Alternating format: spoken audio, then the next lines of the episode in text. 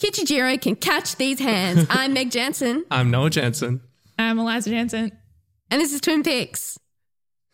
Gosh, I love movies.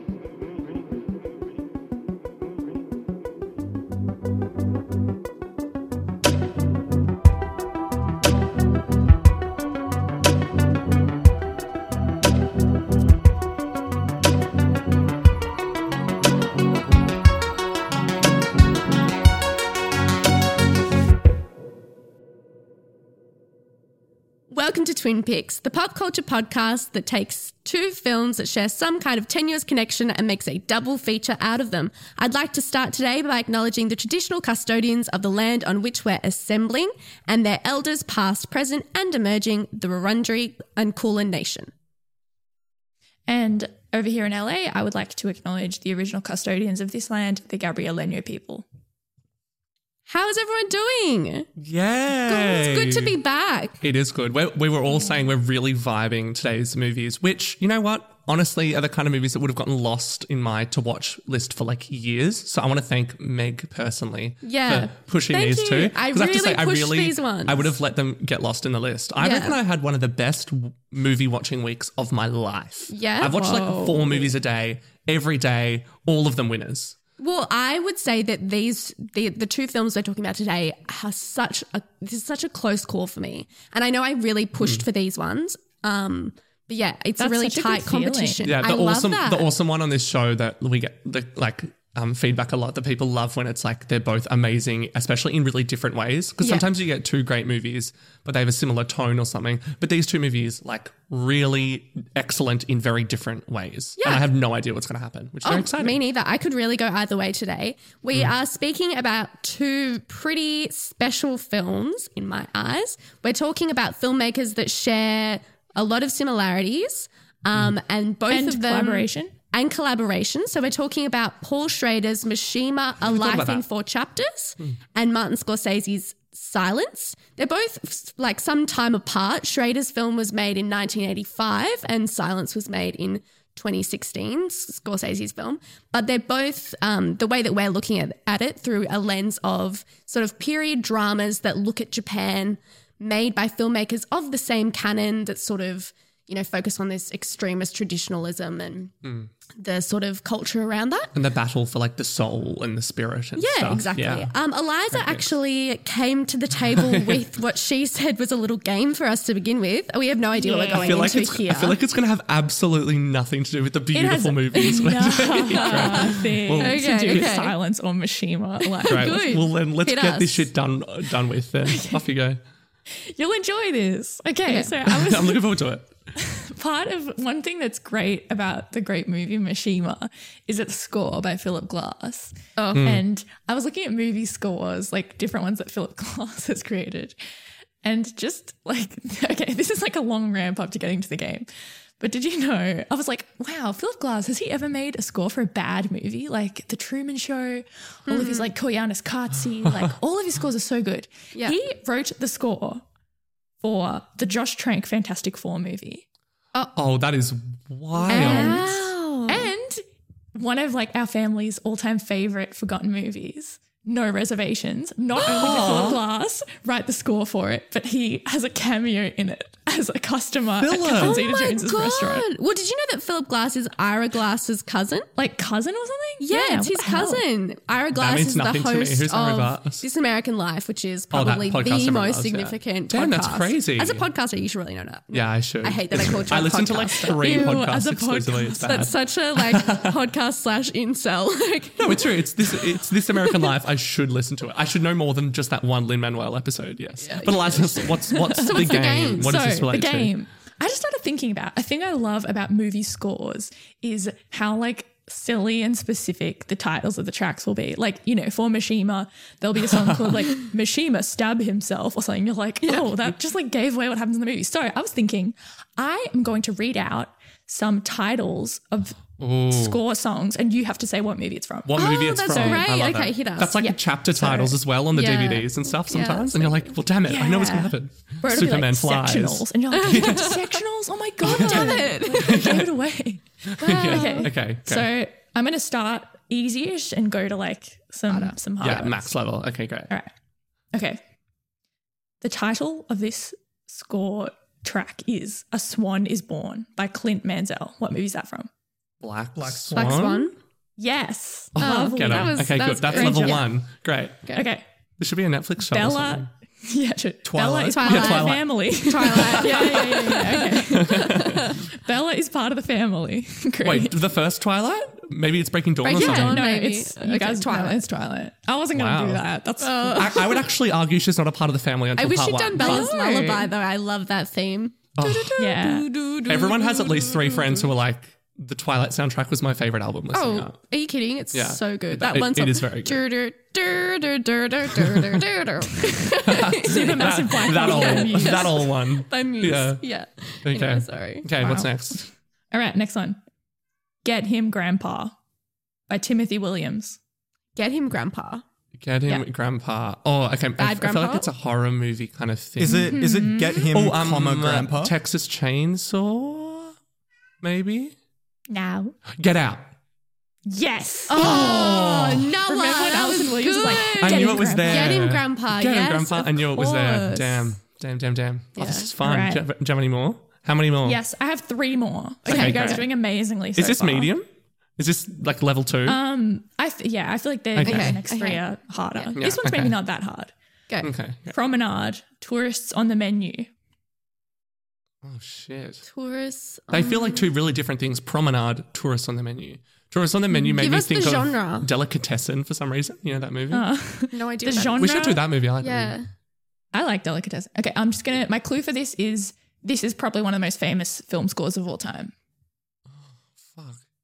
Promenade. It's like the But- film composer guy.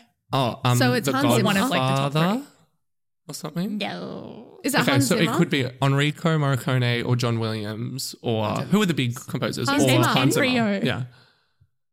It was what? His name's Ennio. It's this one isn't Ennio Ennio. Morricone. It's actually you were right with John Williams. Oh. It's John Williams. Promenade. Okay, so it's something Spielbergy. Oh, Promenade, Oh, is it tourists on the menu. No, yes, it's Anthony. oh. it's Jaws. it's Jaws. Tourists Promenade. on the Tourists Tourists on the the menu. menu. The promenade, Promenade really at the threw me beach. off. Yeah, that threw me right. off too. I was thinking I have Promenade that. Titanic I have that on vinyl. Sorry. Damn. All right, go. Okay, two more Well guys. done, You're so Anthony. well. Anthony got him. Okay, Yeah. two more. Okay. At the sign of the prancing pony. That movie, Oh, Spirit. Lord of the Rings.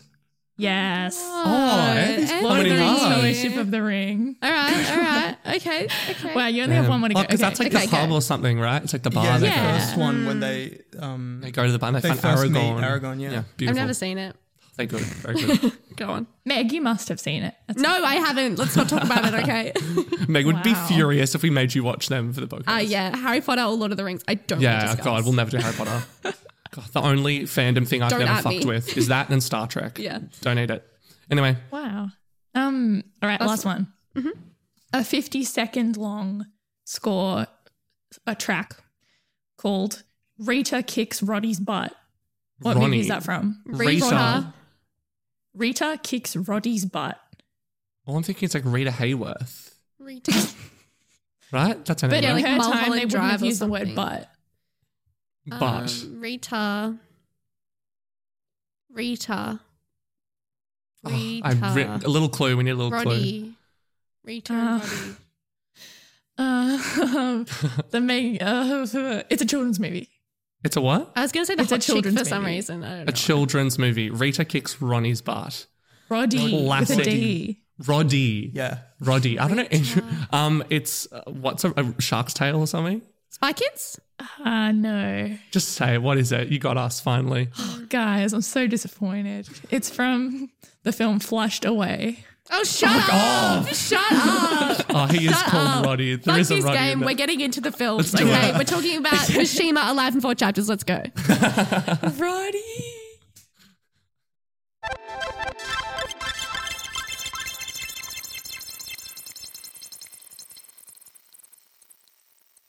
Mishima, A Life in Four Chapters is a 1985 sort of period biographical drama film. I guess it's pretty abstract, so it's kind of hard to hmm. categorize. Trying to p- pick the style is kind of the thing of the movie. Yeah. It is. It's Exactly. I'm really stuttering there. Um, it's co-written and directed by Paul Schrader. You would know him as the screenwriter of Taxi Driver. That's what he's most known for, or that was sort of his big Yeah, his big movie. break. Yep. Um, it's based on the life and work of the writer Yukio Mishima, and it sort of plays in chapters, as the title suggests, um, uh, on his life, but also tempts out the idea of a lot of his fiction and a lot of his writing.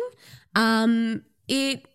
I, I feel like a bad bitch bringing this one to the table. This is a very Yeah, like totally. film, like film bro film. Like this is like one you're like, well, have you seen this? And then you put it on the table and you're like, "Boo." Yeah, I struggle with film TikTok because when it gets away from people being authentic to just like I just like enjoying film. things, Yeah, yeah. uh, it annoys me. But I did see one that recommended this movie, and I like really respected the list. And I was like, yeah, it is true. It's a fancy one to Yeah, to suggest. so well done, Meg. First saw this film at uni.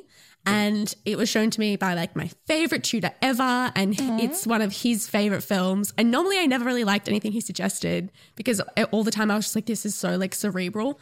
But this mm. one, I think you don't even need to have that like sort of, you know, like there's, there's, there's so much to enjoy about this movie, even if you're just literally watching it from like behind someone who's watching it. It is Totally. visually so striking.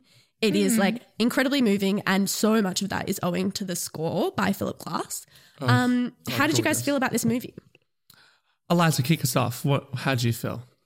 Oh, um, this was my first watch. Um, and it Mine like well. so lived up to my expectations, or like all the, you know, years. I've heard Me of people too. being like, "Oh, you haven't seen Mishima," like really worth it. And it made me feel guilty that I had never heard of Mishima before. Like, did you guys know about this writer? Totally. No, I had I had never heard of Mishima before, and it made me feel like a total dunce because like this entire life that he lived is wild. Yeah, and which the film gets into. that's part of what the um like Paul Schrader talks about. I read a really interesting interview where he said like part of the thing I'm most proud of with the movie is that Japan always said like, oh, we're not ready right now to talk about the whole Mishima thing because it's Yeah. too like the wound is too sore and we don't know how to talk about it. But in ten years' time, we'll talk about it. Yeah. And then they never talked And about never it. talked so that's about kind of what the movie is, is being like he brought things to the table that were really scary. Um, Do you want to explain like what happened? In yeah, yeah, life? sure. So um the movie like the the part of it that's biographical, it talks about how he was like a writer, um actor, director, all of these things and essentially he created his own private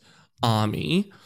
Um like Very cool and normal. yeah, yeah. Um, and then essentially, he was about like fighting for the soul of Japan because he felt like Japan was moving towards capitalism and you know focusing on on money and moving away from the monarch of like you know like being Like loyal to the an emperor emperor. and having an Yeah. emperor and how that's the key to the soul of Japan. So he goes to a military base with like some of the like the most trusted people from his army, and they hold the um, general hostage.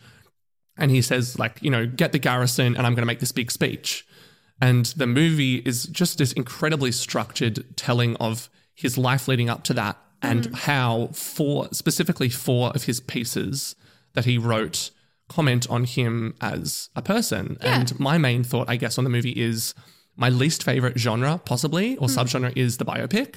I feel hmm. like it's so restrained hmm. because you have to tell the story you have to tell. Yeah. And Yeah. it also like and it just it it's so easy to make it formulaic and this is like the exact thing that this movie is what we scream like at the hills for all the time is like why not just go what's the most interesting way you can tell a person's story Yeah. and it's this it's to be like what's the best way to tell the story of a writer Yeah. by interspersing the story of their life with their writings and Yeah. how their writing comments on who they are Yeah. So such a big theme throughout the film is how connected Mishima's writing is to him as a person, but also the cult of personality attached to him. Mm. There's sort of this oscillation between the extremist traditionalism that really infiltrated his life and the dogma that he adopted and sort of insisted that people should adopt in his little private army and everything. And then it oscillates between that and you know, sort of the sexuality or bisexuality that's tempted out and the like weird, you know, focus on on his obsession, like, you know, compulsive obsession with this Japanese culture. Um, and it all culminates in this final act of sort of humiliation and degradation and then his attempted return to like honor is his eventual seppuku It's suicide. endlessly interesting. Meg, it what is you're saying, so good. just then what you're saying really reminded me of in Taxi Driver. When um Travis Bickle, like the lady he has a crush on, she's like, You remind me of this Kris Kristofferson lyric, like about a man who's a walking contradiction. And it's like that's clearly something Paul Schrader hadn't gotten over when he was making Mishima because the character is such a contradiction. Like you're saying, like Yeah. so much hmm. of the black and white sequences of his childhood are getting at his sensitivity and how like creative and self-aware he is.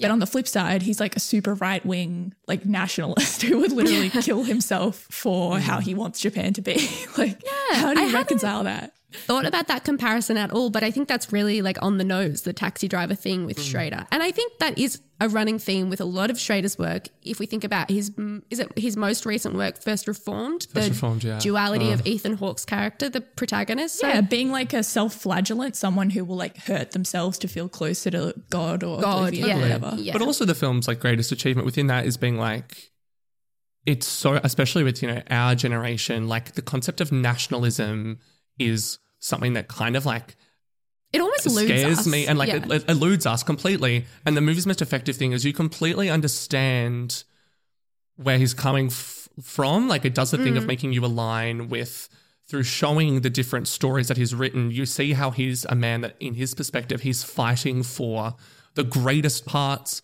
of his nation. Like he talks about the history of samurai Yeah. and how that's lost and how like you know the absolute beauty of the sh- the stories the four stories that we'll get into I'm, I'm sure like depict what Japan is to him. Hmm. And then the black and white sequences hmm. and him feeling like the country's losing its soul just so starkly present that like he as you said like the comparison to taxi driver about feeling like you're alone in a place that you love and like people don't want to fight for the same thing that you want to fight for kind of. Hmm. Yeah wild what do we think of the design like can we talk about the amazing Yeah, set yeah. design like The possibly the best production Can design you i've ever believe seen that this film is made was made when it was made? It was made in 1985, and Like 15 years after the incidents in question. Yeah, and Oh my God, it yeah. is so that one sequence in the Temple of the Golden Pavilion where he's walking through, and it's this just it's awe inspiring. And I was saying this to Noah last night,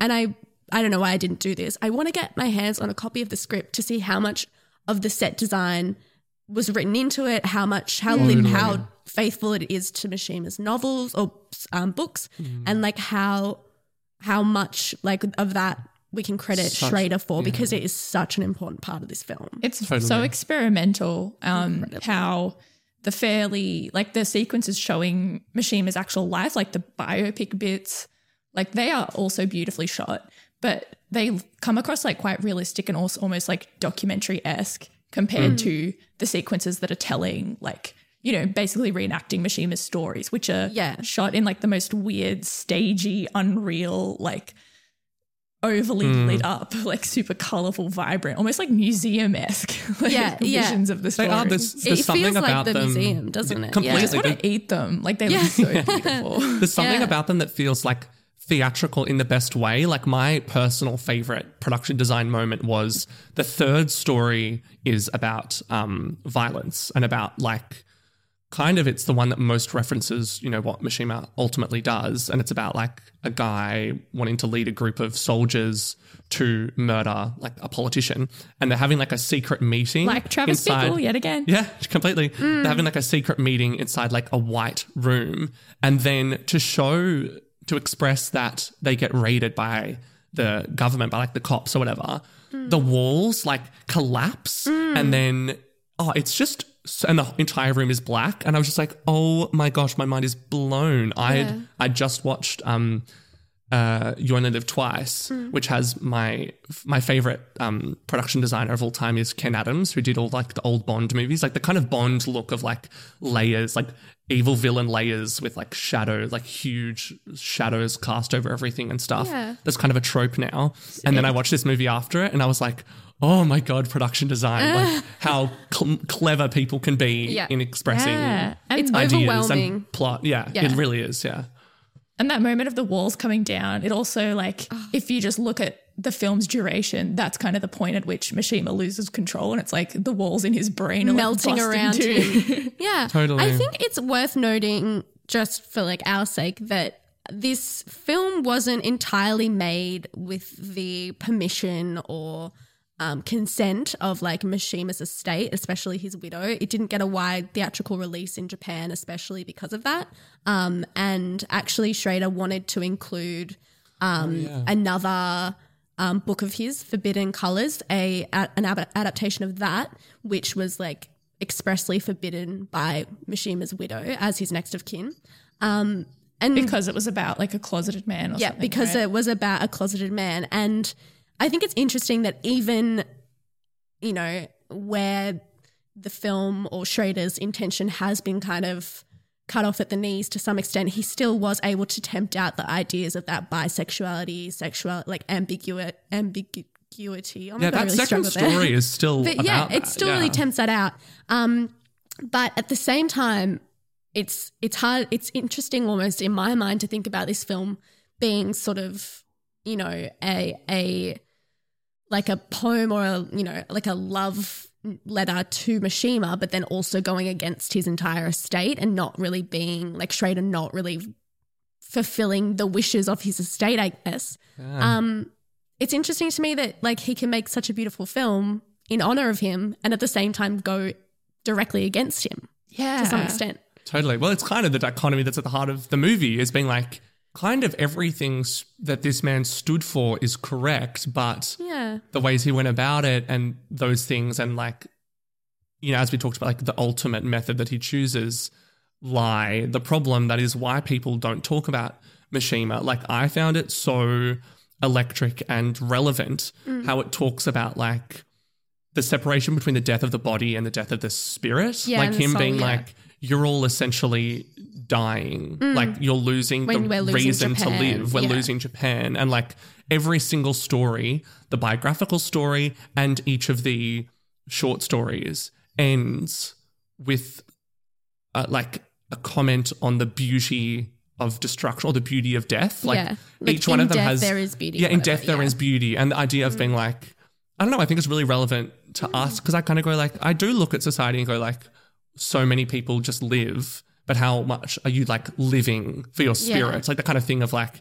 He's a man What who saw zombies walking around, and what's actually feeding the soul. Yeah. and it's a movie about that. And I think that's also something that is raised in the other film we're speaking Yes. about, Beauty in Death, in that final act when we see at the end of Silence, which we'll get to, Hmm. sort of the full circle moment. Actually, maybe we should jump to it now. I feel Yeah. like we've really fleshed out this discussion already. Yeah, we can come back to Mishima as well in yeah, let's picks. get let's get talking to talking about Can Silence. I say before quickly, like, of course. I Go totally agree, Noah, with what you said about that. This this feels like the direction that biopics definitely should go in. Um, yes, But this movie still has a, a particular biopic thing that really annoys me, which is that every movie about a real, like, famous person will always have a scene at a press conference where it's clear that they were just like, oh, this person said so many funny things. We need a press conference scene where, like, the press asks them something and they do a funny reply, and everyone's like, oh, Marilyn Monroe, you're so funny, and stuff. And, like, they still do that with Mishima, where he just rattles off some one liners, and it's like, oh. interesting. Yeah, like you just wanted to have the little quotes in there and couldn't Yeah. shove them in anywhere else. That's, That's, just a good like point. one- I've never thought It's a of that pet before. peeve of mine, and I was annoyed Yeah. that that that happened. It like subscribes one thing to I it. criticize in the movie. yeah, oh totally. wow! All right, let's talk about Silence. Yay. Silence.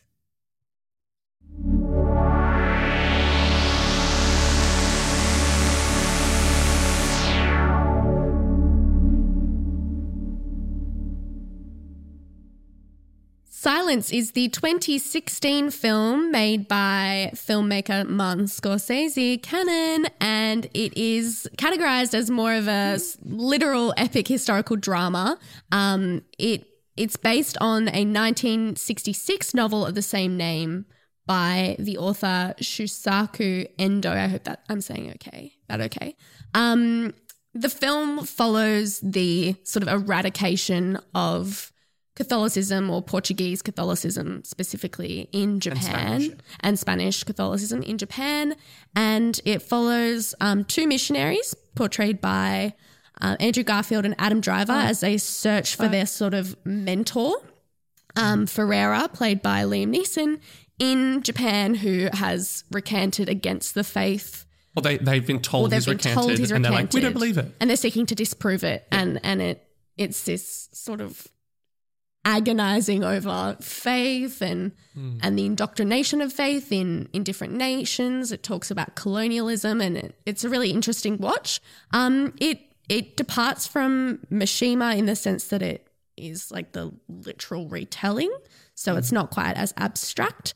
Um, and it was you know when we say epic historical drama, it really felt like that. It was a huge watch um, for me. How did you guys feel about this movie? I literally like as I said at the start, like there are some movies that just like when they're on your watch list, you're like, oh yeah, I'll watch that this week, and you never go around to them. This has been one of those movies for so long. I cannot express how thankful I am that I watched this movie. Like hmm, literally, I have not felt Well, as intensely. kind of ironic I- because this movie this, like, really convert you or struggled to get off the ground by this is like a huge passion Yes, project completely. And it for Scorsese. So it spec- kind of mirrors that for completely you. yeah 100% it's a big like he's always said like it's i think it was like 23 year Mm. hiatus to do this he um he read the book for this when he went to go meet with kurosawa in Mm-hmm. japan when he was invited he read the book and he literally he was like i'll do this after the aviator and then he couldn't so he's like okay i'll do this after blah and blah and blah and finally he got around to doing it and it flopped spectacularly even though Didn't make back half its budget. it, it, Yeah, but so even sad. that, like the, it looks It like it's like, funny for us to be like, so the budget's only fifty million dollars, but like, like Mm. obviously that's a lot of money. But for the design and look of this film, it's Mm. exceptional. It's absolutely incredible. Mm-hmm. Um, I just have never seen a better commentary on religion. Like,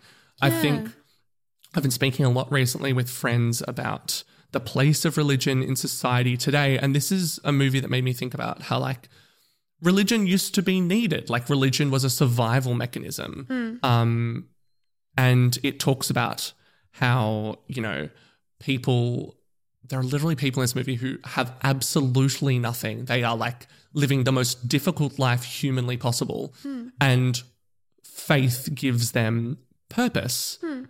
I just. But it also kills them. But it, It kills also them. killed- yeah. yes. It means Oh. they die pretty it's the quickly very afterwards just for yeah, being it's the associated very with thing that that condemns them. Yeah. Yeah, yeah. So if you've seen the film, you might understand what I was saying at the start when I said Kichijiro can catch these hands. Kichijiro is one of the characters in this film. the who- Judas kind of character. He's sort of the Judas. He betrays the missionary, um, and then at every step of his betrayal of, you know, not just his community, but also like of the faith, his betrayal of the faith, then he goes back and sort of uses the idea of forgiveness and the forgiveness and, you know, confession. confession in Catholicism um, to his advantage to be like, I'm sorry, I'm weak. Can you forgive me? And it, it's And then he just fucks up again. It he just seems keeps like doing this- it like 500 times. it's so infuriating, but at the same time, you can't judge him for existing within this institution that you know he really seems to agonize over so much, and it's like it's a hard, hard like thing to have uh, like character to have empathy for, but feels like this weird reflection of of that sort of even religious like dogma, like the kind Totally. of mind tricks that religious or religiosity or spirituality or whatever causes people to play. And yeah, I found for me watching this, the biggest moment where I was like, wow, that's like an interesting commentary was when um was when Andrew Garfield's character was handing out little symbols, like little um idols and things to like little communities that were Catholics for them to Hidden worship Christians in Japan. yeah, hidden Christians, and for him to say, you know, I think the narration he said, um, I it wasn't me that they wanted to talk to. They it was like they needed to me to give them something to to worship, and I can't actually remember what he specifically said, but I thought that was a really interesting comment on like the idols of Yeah, he said something like Stuff. they want the experience of religion more than Yeah. the religion or something. yeah, something like that. It's like you kind of do want to like experience this thing that you're betting your whole life on, even if it's a negative experience. Like you do want to suffer a little just Well, to be like, Yeah, it I'm relates feeling back, something oh, and it's for something. yeah, hundred percent. It relates back to the very title of the movie. We're literally like uh, the title of a movie has never spoken to me so much in being like, what is the physical experience of faith and what is the internal experience of faith and like what's what matters. Like Mm. in that exact moment, you go like, they are being like, I need to hold something in my hand to be like, this is real. And then the whole movie, it's Andrew Garfield being like, I can't hear you, God. Like there is so much pain, and every day your silence is deafening. Where are you? I can't hear you. And the most interesting character is Kiku- Kikuchimo. Is that what his name is? Kijiro. Kikujiro, yeah. Um, in that, as you said, Meg, like you spend the whole movie being like, this fucking guy, like, Mm. oh my god, you're abu- like that isn't how you do this religion. Like, Yeah, what are you doing? Blah blah blah. and whatever, And then yeah. by the end of the movie, Yeah. what happens with the choice Andrew Garfield makes makes you see that you're like, well, what what are you actually placing value in with religion Mm. if you're just placing importance on like the physical external thing of like, you know, having to step on the picture of Yeah. Jesus on the cross or like having to spit on a crucifix above the internal faith and like experience of it. Like the whole time I'm just like, surely your God would want you to Yeah. to live. I don't know about as- you guys, but watching it, like the whole, especially in the final sort of act or so, and the whole time I'm like, dude, you- you're barely even committing aposticide. Even like the Yeah, Buddhists can be are saying to them. Exactly. Even the Buddhists are saying to them, like, you just need to touch your toe on this plate, on this plate. They say it's just a God. formality. It's, It's just, just a a formality. formality. Do Yeah. it, and we'll let you go. Reject Um, Jesus and take him back five minutes Yeah, later like, and face no consequences. Do it, like commit apostasy. even that he begs um, so even that he begs because a, like a tool that the japanese use against him when they capture him Hmm. is that they're like until you apostatize we're gonna torture other people. Yeah. so the idea being that they're like you're actually betraying your own faith by you're the one hurting these people because Yeah. you won't apostatize Yeah. and it's just like this vicious cycle of like the weird logic being constantly used against them equally i go like how weird that they're saying just touch it as a formality so that uh, being like you should become buddhist but it's been like what religion would want you to join them through impurity like Mm. through joining them like not authentically oh Yeah. it's fun endlessly um, fascinating Yeah, I think we're talking a lot about like the agony that the characters have to go through and the kind of torture they're seeing. And like maybe this is like a spot for like a little trigger warning because this is like this is a very intense and sometimes hard to watch hmm. movie. Yeah. yes true But I thought I should ask, there are many torture methods employed in this movie. yeah, Which do you think was the worst? I'm going to just run through them quickly. So this is a good spot to skip ahead 15 seconds if this kind of stuff makes you squeamish, medieval torture shit. But Yeah. okay.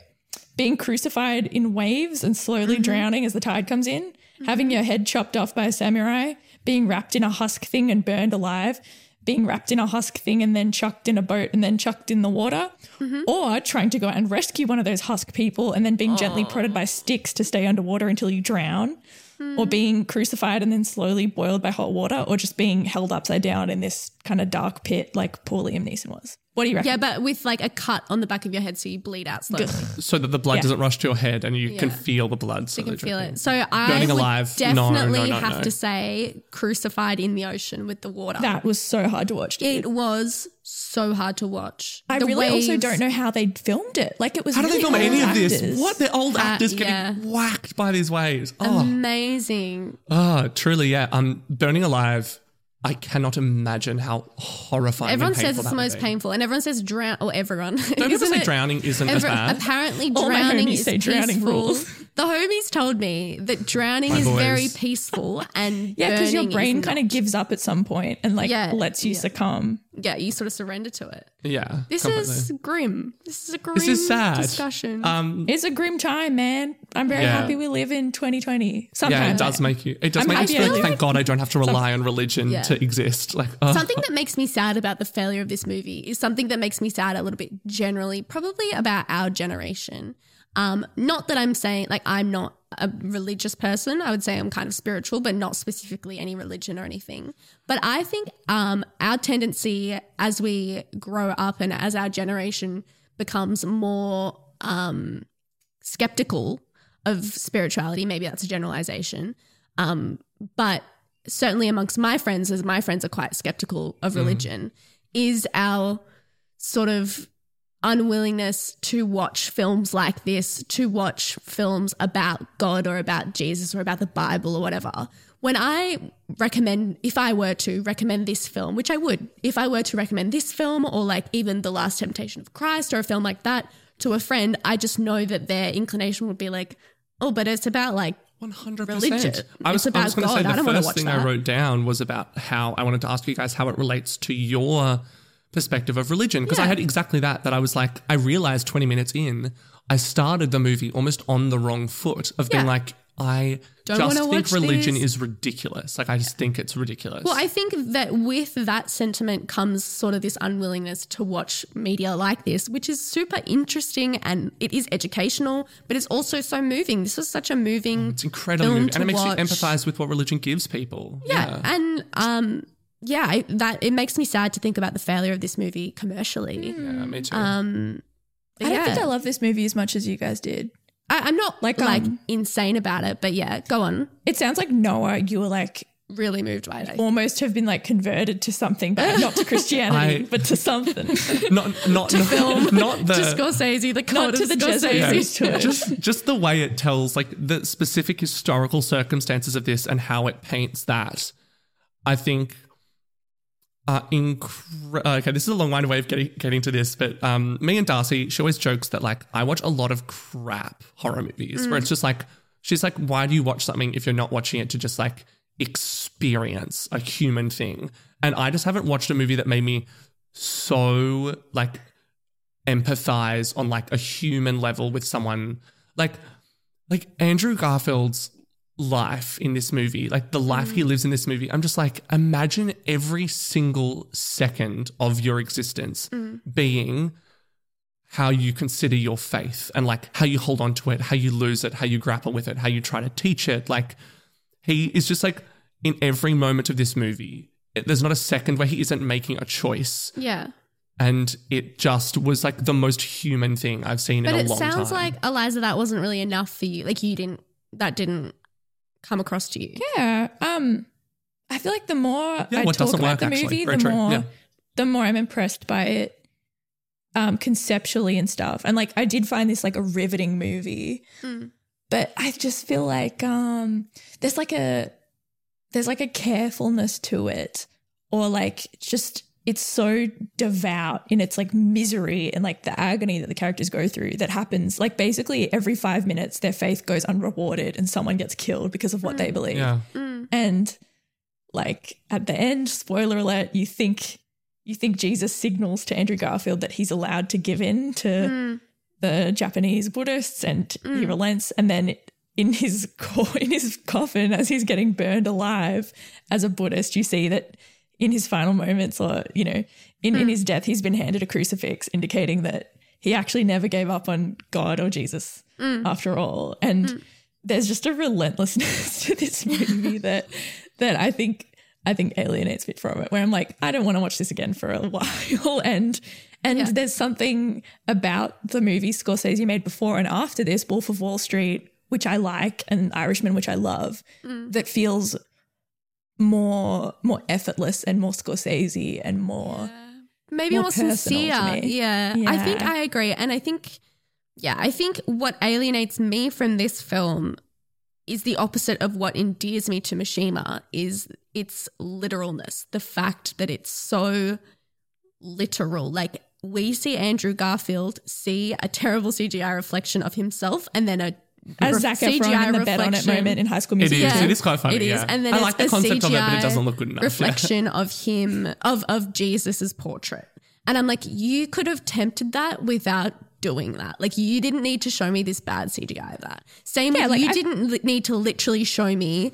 by zooming in on his hand in the burning barrel the crucifix. That was a little I bit Polar didn't Express. need to see it. Yeah, and for me that that alienated me from a bit from it a bit where um Mishima's abstractness endeared me to it. You're not trying to hand me this guy's life. You're tempting out the ideas in a more subtle way and to me more interesting. I, I don't think I feel the um like resolution of that ending as much as it sounds like you guys do. Um, there's a quote that's really ringing in my ear this week that I heard Ter- Terry Gilliam do an interview on why he doesn't like Spielberg. Spielberg's an interesting comparison to Martin Scorsese because they're friends and stuff, saying that like Spielberg does resolution. Like you watch a Spielberg movie and by the end you adult you adore it and you love it, but you leave the cinema and you don't you're not challenged by it. Yep. Like he said, he's like, you know, Schindler's List is a movie about peace, but it's that's not what World War II is, right?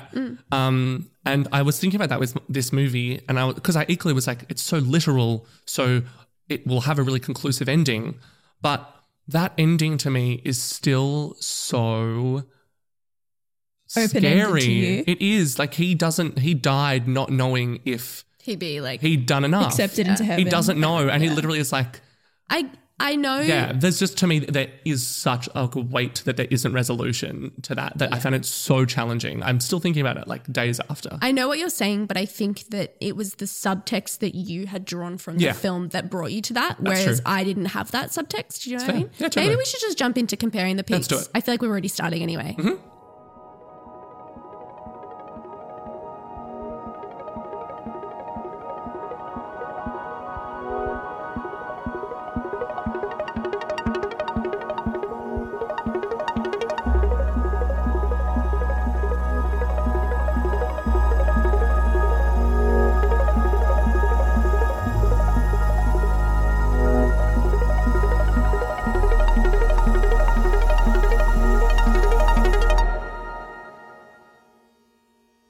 So now it's time to compare the picks. Let's pick a winner. This is going to be juicy as hell. Yeah, I'm really happy we picked these two films. Um, but I'm going to come straight out and say it. I think it's pretty obvious from what I've said already. Like, I just can't go past Mishima. This film is so beautiful to me, and sort of my my the conclusion that I've come to, and my winner is based on the idea that I've already brought up that it's it's in its abstractness, it's in its you know weird oscillation of style, the fact that it isn't committed to any one style at any point, and the only real consistency is this poetic, hmm. and you know as well the score that sort of underscores that whole underscore sorry um that whole theme of like this man's crazy life and his crazy extreme My crazy and- life in four chapters. crazy lifestyle.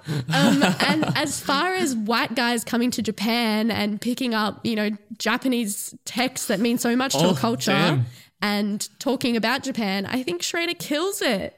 Yeah. I think, I think, um, yeah, I was really, really moved by this film. Interesting. Can I ask you guys both, um, like, because it sounded like you guys both, like, this is a classic case of our podcast. We we pit great things against each other where they're both excellent, but for the purposes of this, it's like a little cage match. I'm interested, like, we've all pointed out that the great successes of Mishima are technical. Um, are the things like the human experience, the spiritual, the way it makes you feel in your heart of Mishima as challenging to you or as active as they are with silence? Hmm. Because to me, there's like a big difference. Yeah, I would, a, yeah, yeah. I would agree. I think silence comes through stronger in that. Whereas hmm. Mishima does the Paul Schrader thing of having a character that is in some ways a little bit of like a madman and a loner that you are meant to Removed sort from. of be a bit It's of a cold, victim yeah, of it is a or bit cold, meant to yeah. look on at. Yeah. Certainly, I would say it's not a relatable story. I'm not looking at Mishima and attaching it too much to my own life outside of the fact that I'm very moved by it. But I don't think that that, like, I don't think I need to see myself in the film or attach my own subtext to it to the extent that I know you enjoy doing with film. Like, when in your 100%. analysis of films, I think you enjoy doing that, whereas I probably don't as much. So maybe that's why it's not, it isn't a detraction for me. Totally. And like sometimes technical facility, there are totally like pairings we've done where like technical facility to me has been the thing I've connected to more than I'm not like by no means is it like the human experience or like themes are more important than the technicalness of yeah, the thing, you know? Like, like I think that about, can be so transporting and human too. Totally, like exactly. experiencing something so magical. Yeah. yeah, I think about like Mad Max. Fury Road. I don't know why that came to my mind, but like that's a film that entirely makes me experience because of The those things, feat, the technical yeah. feat of it. That spectacle. Yeah. Um, but yeah, I guess that really is the the separation here for me is just the extent to which I had to interrogate silence and think about it days afterwards, especially coming from a topic that I a week ago thought I could not give two shits about Yeah. watching. Very cool. Um, it made me literally. It made me be like, I'm going to, for my triplet in the attic, watch this other movie on this topic. Mm. A week ago, if you'd been like, go watch movies about missionaries in the 1600s going to foreign You lands, watched The I'd be like, Yeah, I I, watched The wonder what Mission. no one's gonna Yeah. pick. so I, was, I watched the mission. Um, Um, yeah. the yeah, um, yeah. So you're Sorry, picking interrupted. Yeah. Oh, actually, also we didn't mention acting performances, and I think Andrew Oh, yeah. Garfield is like next level incredible in in um in si- in silence. Yeah.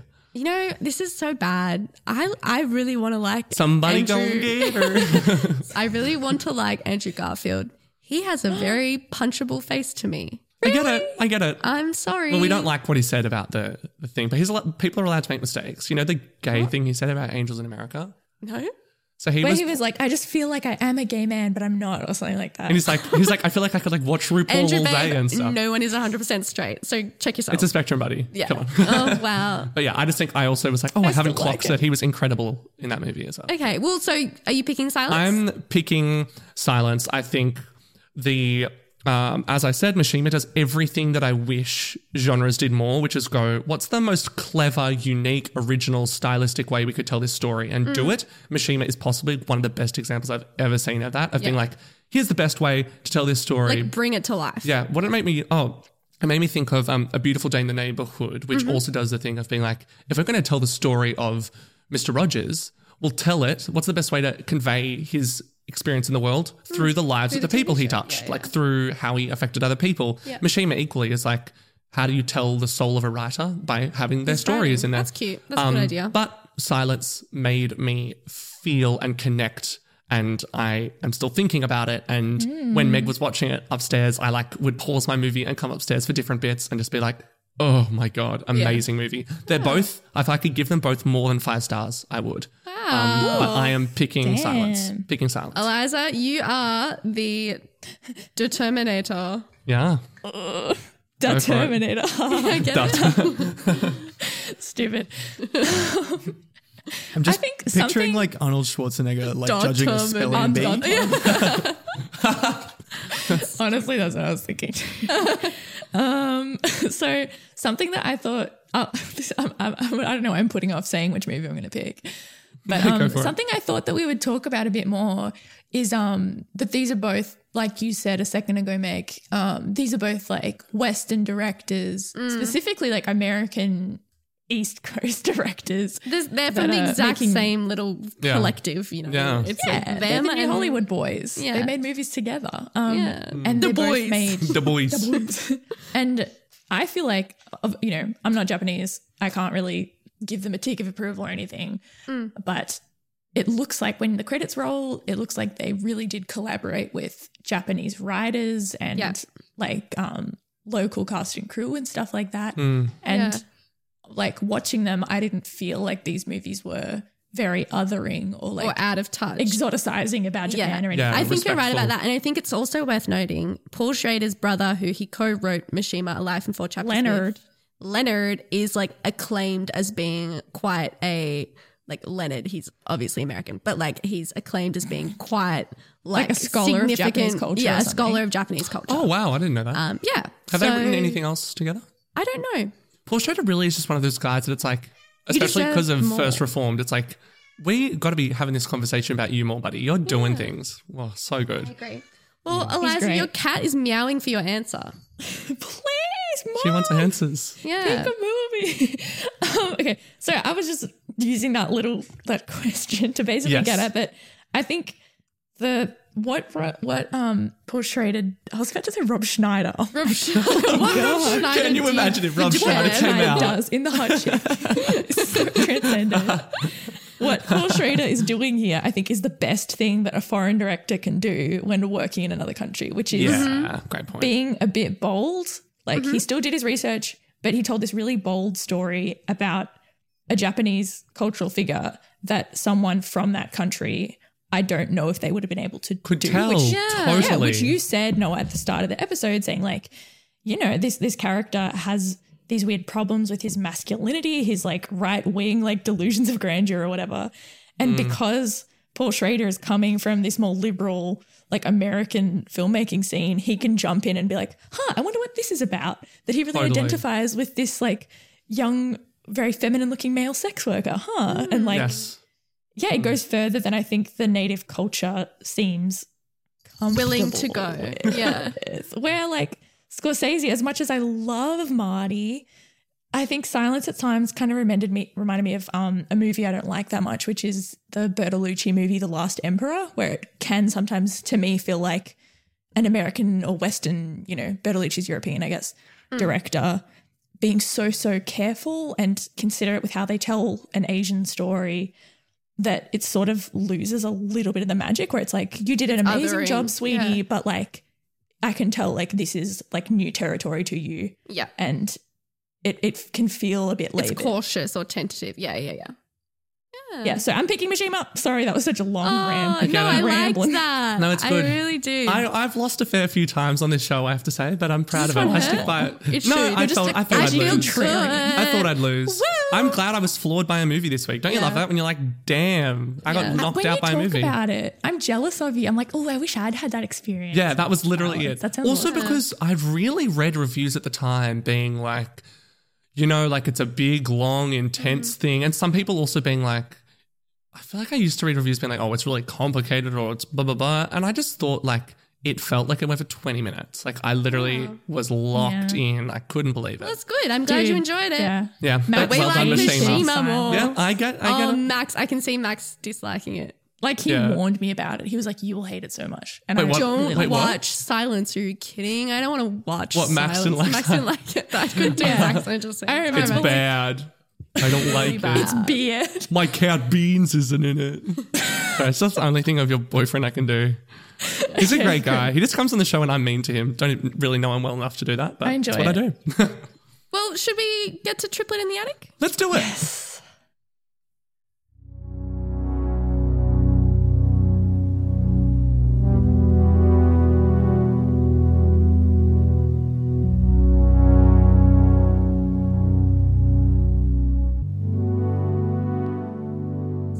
So now it is time for Triplet in the Attic. Where? It's a segment where we take a third piece of media that can act as a thematic triplet for our double feature of the week, um, and we'll recommend it to you.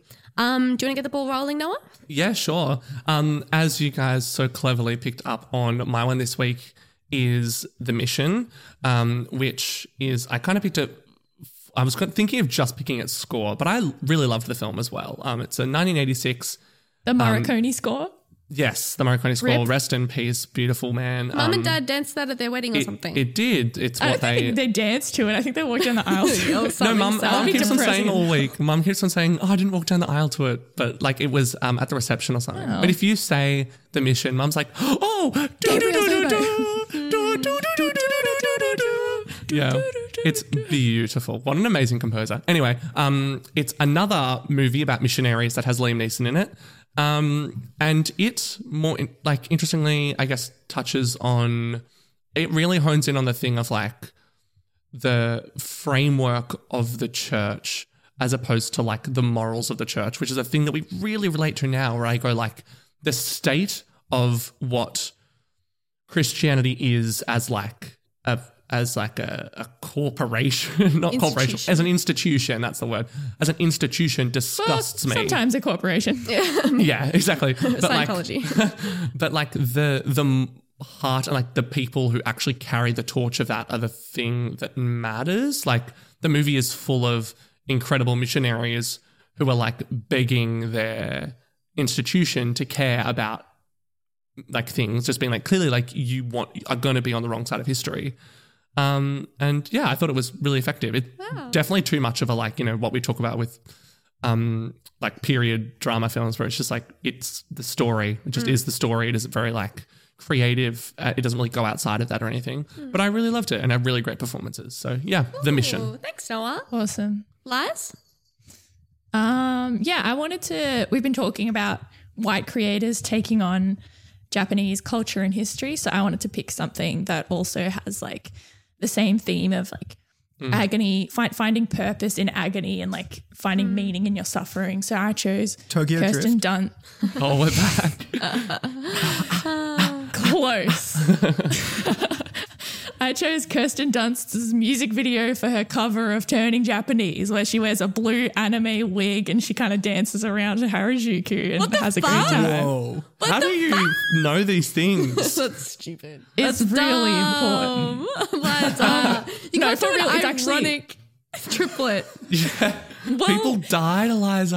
I just want to let you know some people have war in their countries. um, no, it's it is a pretty goddamn racist music video. like, I just it, so it would be a great palette cleanser between or after these very often quite bleak, And intense, heavy. passionate Yeah. movies. Anyone that does I mean, these movies maybe back this to is back. your Videos out. intermission. yeah, intermission. If you do these back to back, good good luck. Yeah. Fuck. Well, Yeah. I mean, thanks for that, Eliza, I guess. I also I have to tell you about an interaction I had that is Yeah. relevant to this conversation. Yeah, go for it. Kirsten I think the reason I'm thinking about Kirsten Dunst is I didn't meet her. Like, don't, Mm.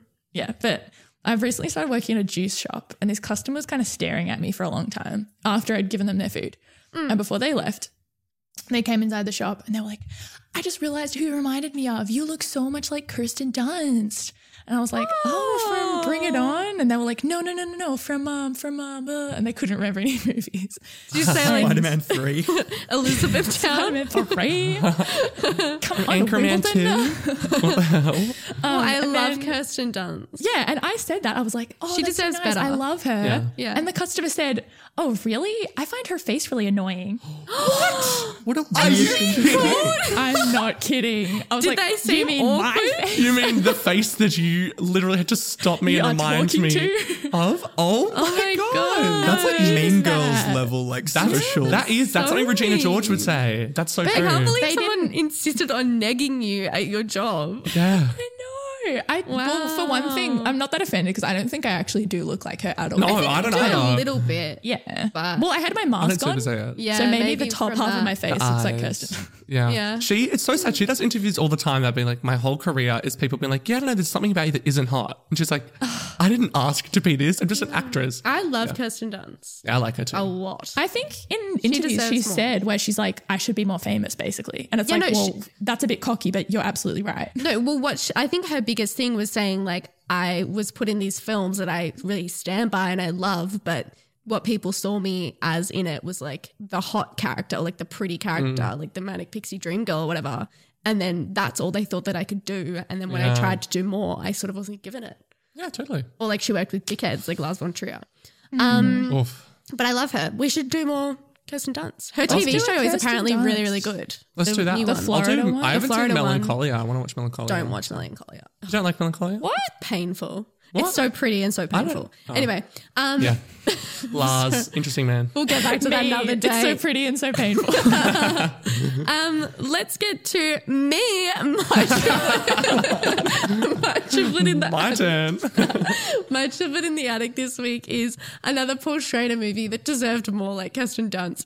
It's First Reformed. It's we've already talked Have you about said it. First Reformed as a triple in the attic before? I may have. I don't remember. We love it. I'm not sure. I just when I had- leave this table, everything that we've spoken about leaves my mind. And if I don't listen to the episode again, it's as if this never happened. Just so Your- you no, know. Brain I just I understand.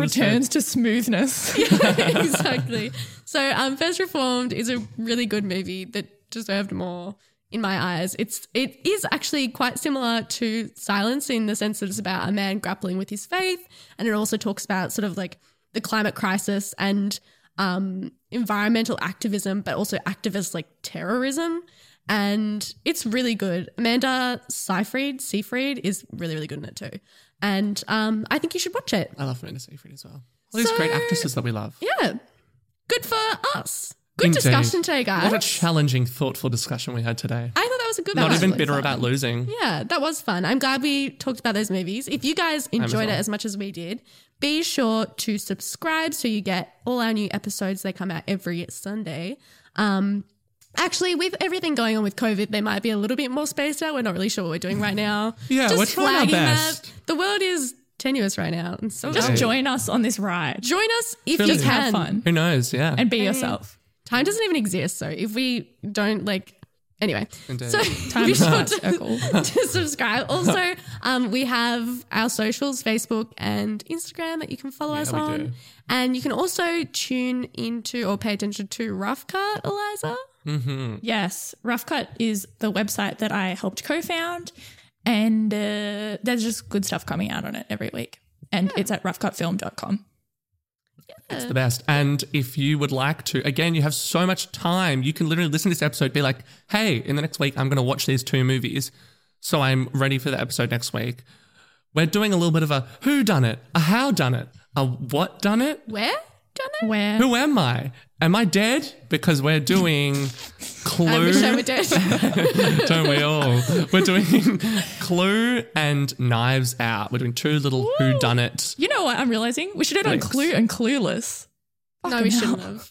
Yes, that's oh. so good. It is quite good. And. Get a Clue, the Lindsay Lohan movie, Oh, she's of like course. she's I can't- I can't think of anything else member of the Clue. podcast. Fifth Blue's member of the Clues. podcast. and Blue's Clues and multiple episodes of Blue's Clues. Great. Great. Yeah. So that's for next week's episode if you want to listen along. Thanks so much for listening, Yay. guys. Thanks, crew. I'm going to Catch go now. I really have to pee. But thanks for listening.